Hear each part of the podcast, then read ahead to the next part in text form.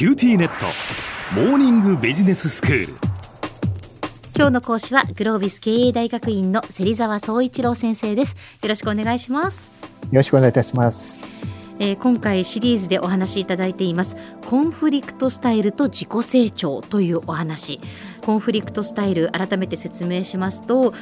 もともとコンフリクトというのはこう対立とか衝突という意味なんだそうですけれども、まあ、ここでいうコンフリクトはその人と人とがこう関わっているその間に起こる認識のずれ、まあ、気にかかっていることとか自体がこう違うっていう状況のことですよね。でそれを打開するためにそれに対応するために、まあ、いろんなやり方スタイルがあるというお話で、えー、全部で5つのスタイルを紹介していただいています。でこれまでに自分の主張をしてで相手に協力をしないという競争スタイル。それから主張もしない。で相手に協力をするという相手に合わせる適応のスタイル。それからもう一つ妥協というスタイルもご紹介いただきましたけれども残るあと2つなんですが4つ目のスタイルはどんなスタイルですか？はい、えー、今回はですね回避スタイルというのについてご説明したいと思います。回避スタイル。はい、えーと、英語に訳すとアボイディング避けるってことですね。はい、はい、はい。で回避スタイルっていうのは相手に協力することもですね、自ら自分の主張することも両方ともしないというこういうスタンスですね。結構あの日本人の方、この選択肢って結構嫌う方多いんですよね。えー、はい、えー、なんかネガティブなイメージがすごくあります。そうですね。なんか逃げる感じがするんでね。うん、はい。えー、ただ、やっぱ状況によってはですね、これも一つの合理的な選択肢の一つだっていうふうに言われてます。へえ、そう例えばどういう時にこの回避スタイルを選択するんでしょうか？そうですね。まあいくつかあるんですけど、まずですね、相手とのその関係性をまあ重視するタイプの人の場合ですね、うん、感情的なコンフリクトをやっぱ避けたいときに、このスタイルをあえて取るってことありますね。はい、またですね、合理的にその物事を進めていきたい、こういうタイプの人。こういう人はですね、その時間の浪費にならないようですね、得るものが少ない議論をあえて避けたい。そういう時に、えー、選択しますね。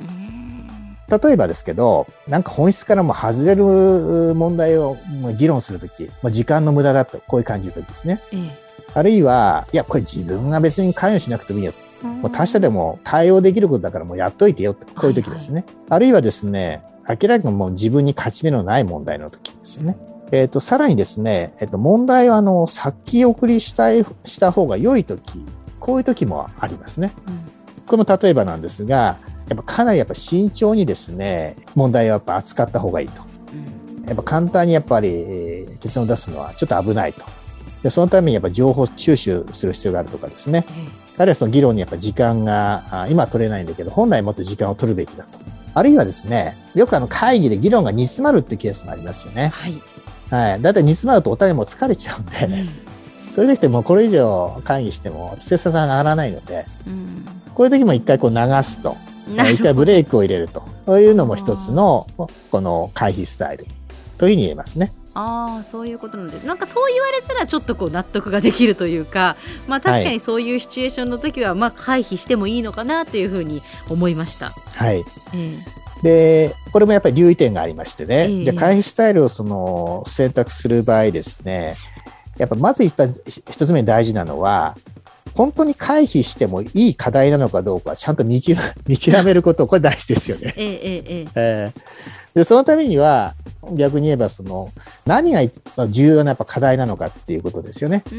これをちゃんと明確にするってことです。はい。これよくあの、会議の目的を明確にするとかですね、あるいはその共通の目的を設定して議論するってことは結構大事だってことは言われますが、ええ、はい。まあ、何が大事なのかというのを決めることによってじゃあ、そうではないもの回避してもいいものっていうのが分かってくるっていうことですね。おっしゃる通りですね。えー、はい。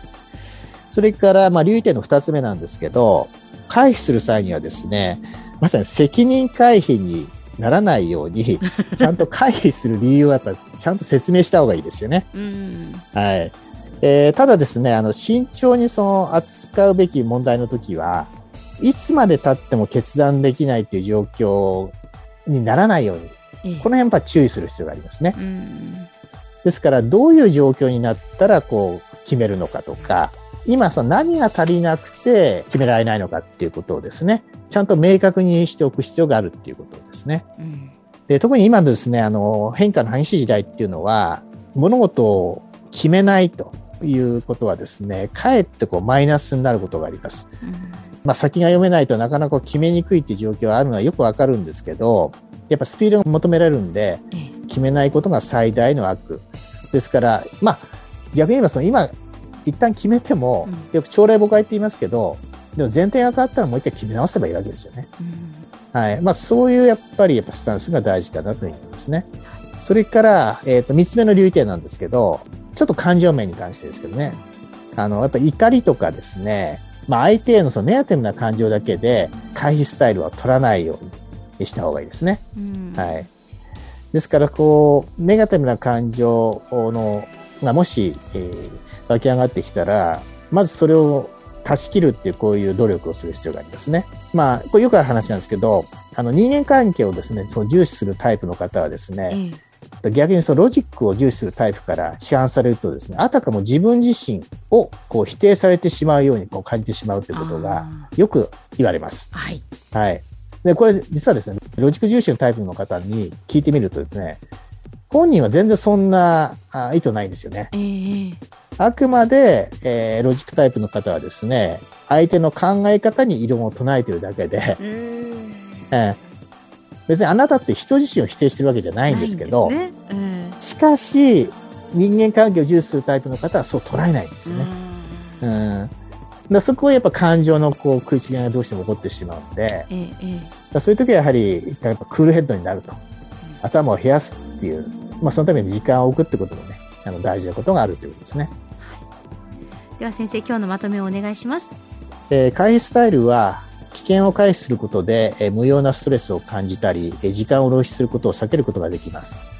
一方で、えー、意思決定を留保することで、物事が前に進まなかったり、責任回避と捉えられたり、あるいはそのコミュニケーションが意思決定の質がそれによって低下する懸念があることは抑えておく必要があります。今日の講師はグロービス経営大学院の芹沢総一郎先生でしたどうもありがとうございましたありがとうございましたさて QT ネットモーニングビジネススクールはブログからポッドキャストでもお聞きいただけます。QT ネットモーニングビジネススクールで検索してください。お相手は小浜もとこでした。キ